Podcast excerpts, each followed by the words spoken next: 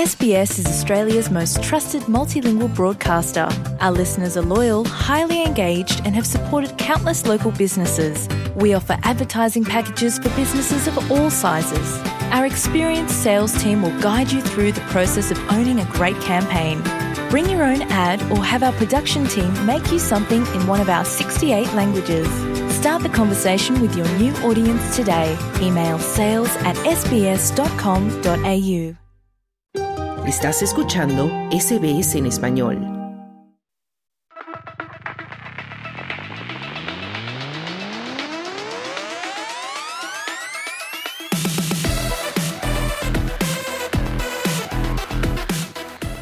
Y en SBS Audio ya llegamos a tiempo de los deportes. Encuentra con nosotros nuevamente Esther Lozano. Esther, ¿cómo estás?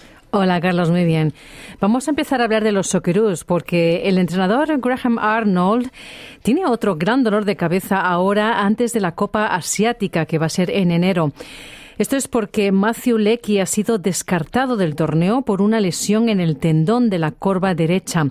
Lecky salió cojeando durante la segunda mitad del empate a uno entre el Melbourne City y el Seiyan Football Club en la Liga de Campeones Asiática el martes por la noche. Y desde entonces las exploraciones han revelado un desgarro que va a dejar al goleador fuera de juego durante al menos un mes. Un comunicado del Melbourne City ha dicho que Lecky será descartado para varios partidos clave de la A-League, incluido el derby de Melbourne el próximo sábado. La lesión se produce en un momento decepcionante antes de que los Socceroos comiencen su campaña en la Copa Asiática el próximo mes, como digo. Sin embargo, Lecky será revisado regularmente durante su programa de rehabilitación por parte del personal médico del club y ha dicho el club que espera verlo pronto de regreso al campo, así que ahí estaremos pendientes de su recuperación. Y la Europa League, el Betis ha perdido por 3 a 2 con Glasgow Rangers y se despide de la Europa League. Ha sido una noche dolorosa. El Betis necesitaba un punto para avanzar en la Europa League, pero al perder por 3 a 2 en casa ante el Glasgow Rangers en la sexta y última jornada del Grupo C, ha quedado eliminado del torneo y tendrá que pasar a disputar la Conference League. El Betis no podrá aspirar a ser campeón, un torneo de la Europa League donde lidera el palmarés el otro gran equipo de su ciudad, el Sevilla, con siete títulos. La Conference League, una competición que celebra este curso su tercera edición de vida, será ahora la esperanza de los verde blancos de conquistar un título europeo. El Betis será el único equipo español en las rondas de eliminación directa de la Conference League y la Europa League, la única baza de la Liga Española será el Villarreal, que este jueves consiguió el liderato de su grupo al ganar por 3 a 2 en Rennes.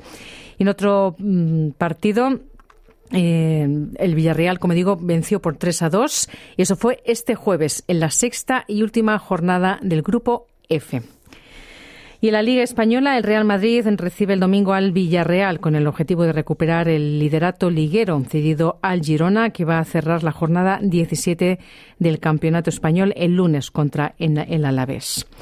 Y la Liga de Campeones, el Paris Saint-Germain visita al Lille, aliviado tras evitar el desastre en Champions. Después de empatar por 1 a 1 el miércoles en Dortmund y conseguir una sufrida clasificación a octavos de final de la Liga de Campeones, el Paris Saint-Germain visitará con tranquilidad el domingo al Lille en el cierre de la 16 jornada de la Liga francesa. Y en Gran Bretaña tenemos un clásico de emergencia para el Manchester United en casa del líder Liverpool.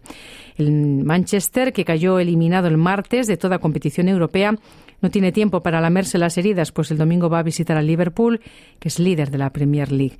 Y el Barcelona en octavos de Champions está con las alarmas encendidas como primero de su grupo H, pero la derrota del miércoles ante el el rival más débil de la llave, ha vuelto a encender las alarmas sobre el rendimiento azulgrana y puesto presión sobre su técnico.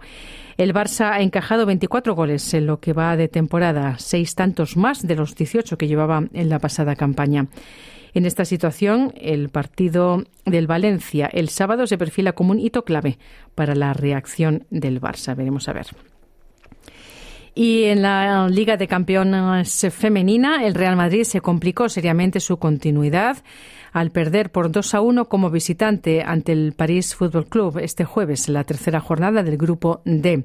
Después de tres jornadas, el equipo merengue apenas suma un punto y todavía no ha ganado. Cae al último lugar del grupo que hasta ahora ocupaba el París Football Club, que ahora es tercero con tres unidades. Así que el Real Madrid se jugará la supervivencia en el grupo en la cuarta jornada contra el mismo rival el 20 de diciembre en suelo español, ya sin margen de error. Y hasta aquí en los deportes. Muchísimas gracias, Esther, por la información deportiva. ¿Quieres escuchar más historias como esta? Descárgatelas en Apple Podcasts, Google Podcasts, Spotify o en tu plataforma de podcast favorita.